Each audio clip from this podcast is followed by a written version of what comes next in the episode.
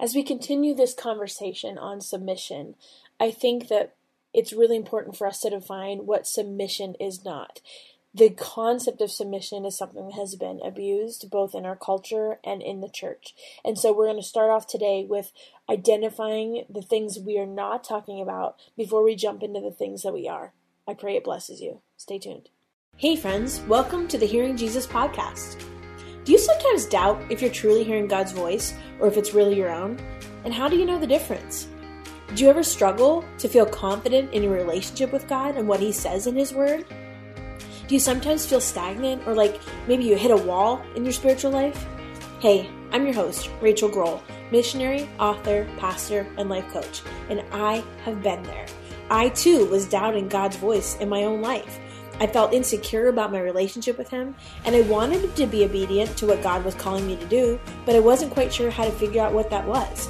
I felt like I was wasting time trying to figure it out, and I just wanted a way to understand His will for my life. The answer for me was found in the pages of the scriptures as I learned how to understand what they were actually saying. If you're ready to grow in your faith and to step confidently into the calling God has for you, then join me as we dig deep into God's Word so that you can learn to live out your faith in your everyday life. Hey, friends, before we get into today's episode, I have a quick word. I know that you have been frustrated with being confident in how to tell the difference between hearing from God and wondering if it's your own voice. I know, I've been there myself. That's why I wrote the Bible study She Hears Learning to Listen to Jesus.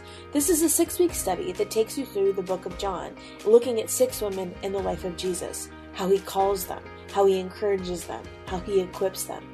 It also teaches the color method of Bible study, helping you to learn how to really understand the scriptures. I also include a lot of cultural and historical information that makes these familiar passages of scripture really come alive.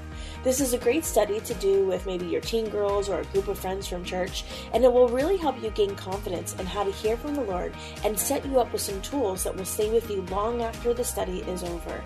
Again, head to shehears.org and you can find the Bible study on the resources page. Hey, friends, welcome back to the Hearing Jesus podcast. I'm your host, Rachael Groll. Today is part two of our conversation on submission.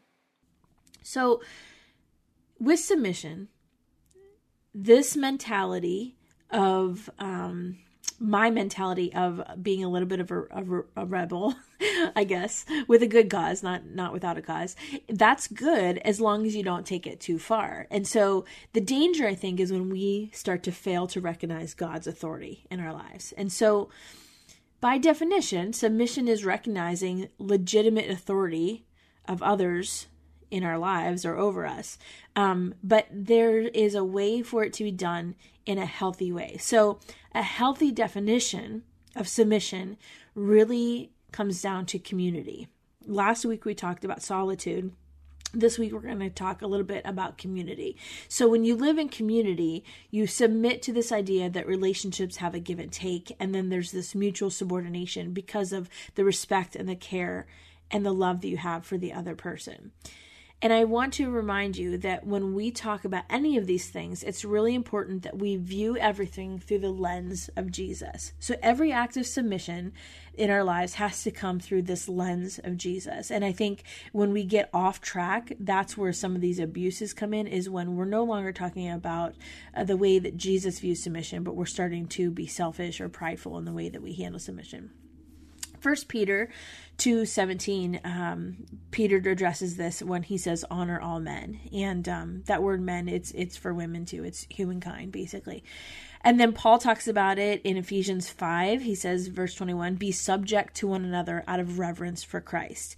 And so um, it's all over the New Testament, especially. But, but I say that right off the bat because I don't want you to think that this is just a construct that people have devised in the church to create sheeple. That's, that's not what we're talking about. Submission is actually a pretty broad concept that we see found in Scripture but it's it would be ignorant to say that it didn't raise deep and difficult issues and i am aware of that believe me i am well aware of that um last year we spent some time quite a bit of time talking about narcissism in the church and how the devil was a narcissist and um, some of the abuses that we've seen come out of the global church or at least the American church in the last couple of years. And I think that that root issue, that narcissistic tendency for control, which then leads to abuse, comes from this place of not being submissive to God's authority. And I don't necessarily think people start off that way. I think um, everybody starts off with good intentions, but um, the enemy comes in pretty quickly and, and destroys God's version of things to uh, just tear people apart and uh, cause division. So there's a couple of distortions I want to start with before we um, get into the healthier versions because I want to make clear the difference between healthy submission and unhealthy submission. I think, especially in the church, there has been um, just this reality of abuse. And when we're talking about submission, there's submission to the there's different kinds of submission. There's submission to God, the government, the church, uh, our households, and more. Um, and but each of those individual things evokes this powerful response, and there is a danger of abuse there. And so I want to just give a little light to some of some of these things and some of these distortions, so that we can then take a look at what God's version is. So the first distortion I wanted to mention is the doormat, and um, I don't think I have to explain this one too much. Most people know what a doormat personality type is, but these are really just the people that allow others to misuse and abuse them, or they stay silent when they misuse and abuse other people. And what ends up happening is these these people are treated like a thing rather than a person. So they are a housekeeper instead of a wife, or an ATM instead of a husband, or an accessory instead of a child. And they become defined by what can be produced or gained instead of who they are. And so um, this one I think is really prevalent in a lot of um, not even just church environments that are unhealthy, but even marriage relationships that are unhealthy, especially um, in the last, I want to say, 10 years or so. I think I've seen more and more women talk about. Um, you know resisting this this type of mentality but but that's something that uh, the submissive comment or that submissive mentality can really lend itself to as a distortion of, of, of God's truth. The second one is the pleaser. The pleaser wants to avoid conflict, and honestly, they will go to really great lengths to avoid a fight. Um, these are the people that can't make a decision about dinner. So, like when you have two pleasers together, uh, where do you want to go? I don't know. Where do you want to go? I don't know. No, you, they can't make a decision to save their lives. I mean, it's it's um, kind of frustrating, I think, if you're not a pleaser to to even witness those kinds of conversations.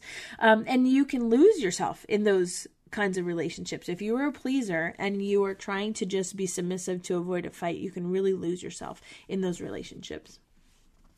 The third one is dependent. This is when you have a fear of making decisions. So, this is someone that instead of maturing in the process of making decisions and learning how to figure it out and being responsible for maybe bad decisions or uh, experiencing the thrill of a good decision, um, they submit out of fear instead of making those decisions. So if submission is out of fear, um, sometimes there's different reasons. Sometimes it's the fear of making the wrong decision, or sometimes it's the fear of not wanting to offend somebody, or sometimes it's the fear of not wanting the blame if something goes wrong. But the problem with that is they never accomplish anything of lasting value, and they're always deferring to somebody else. And that submiss- submissive dependency really kind of drowns out God's gifting and calling for that person's life. And the last one is the manipulator. Um, so this is somebody that might follow the outward rules, but then kind of manipulates behind the scenes to still get their own way. So um, the, an example of this would be maybe somebody that has an act of mercy towards somebody so that they create debt and dependency on them. Or they might give a word of kindness to win somebody to their side, and they might like agree with their decisions, but then they start sowing doubt. Um, so it's a real manipulative type of submission that really isn't submission at all. And so these are all distortions of what God's version of submission is. We unfortunately see these in the church a lot, um, not just local church, but gl- the global church, I think. Um, in other countries, we see this as well. And these can be really so ingrained that people don't even realize that they're doing it, but they are destructive. And I think instead what we see is this call to submission, the kind of submission we see in Jesus that is radically different than this world's version. Father God, as we start to wrap our minds around all of the things that submission is not, Lord, I pray that you would help reveal to our hearts the areas in our life that either we were guilty of requiring an unhealthy version of submission or we participated in an unhealthy version of submission. And Lord God, I pray that you would open our eyes to what the truth of biblical submission is.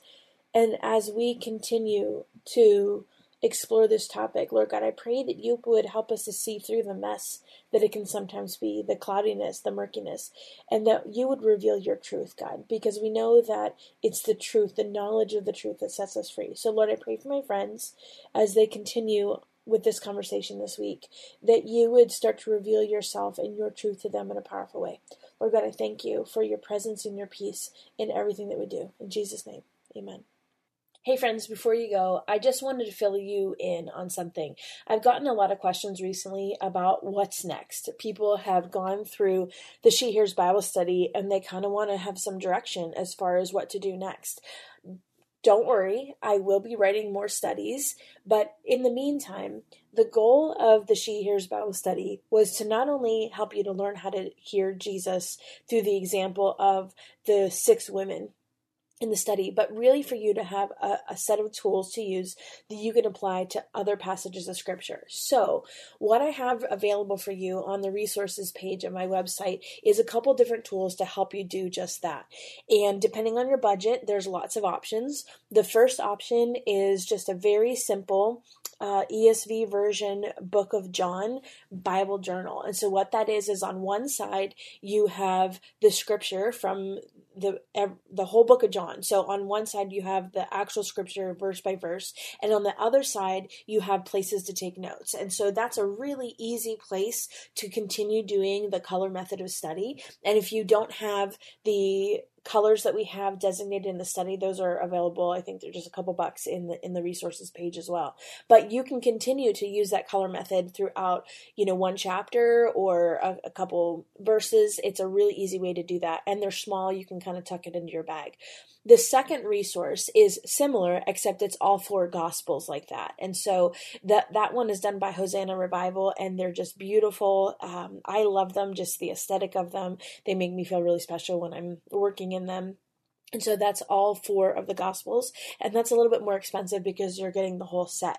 And then the third option, and there's two different price points depending on what you're looking for, is we have journaling Bibles. And so there's the hardcover that are beautifully painted, and then also the leather bound.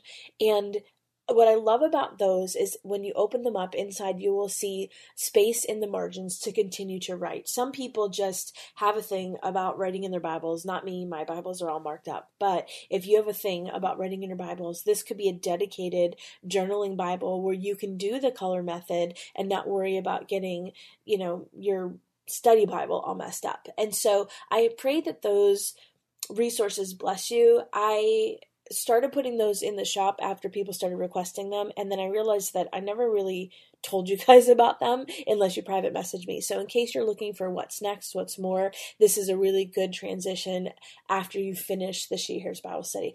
I pray that it blesses you. Have a good week friends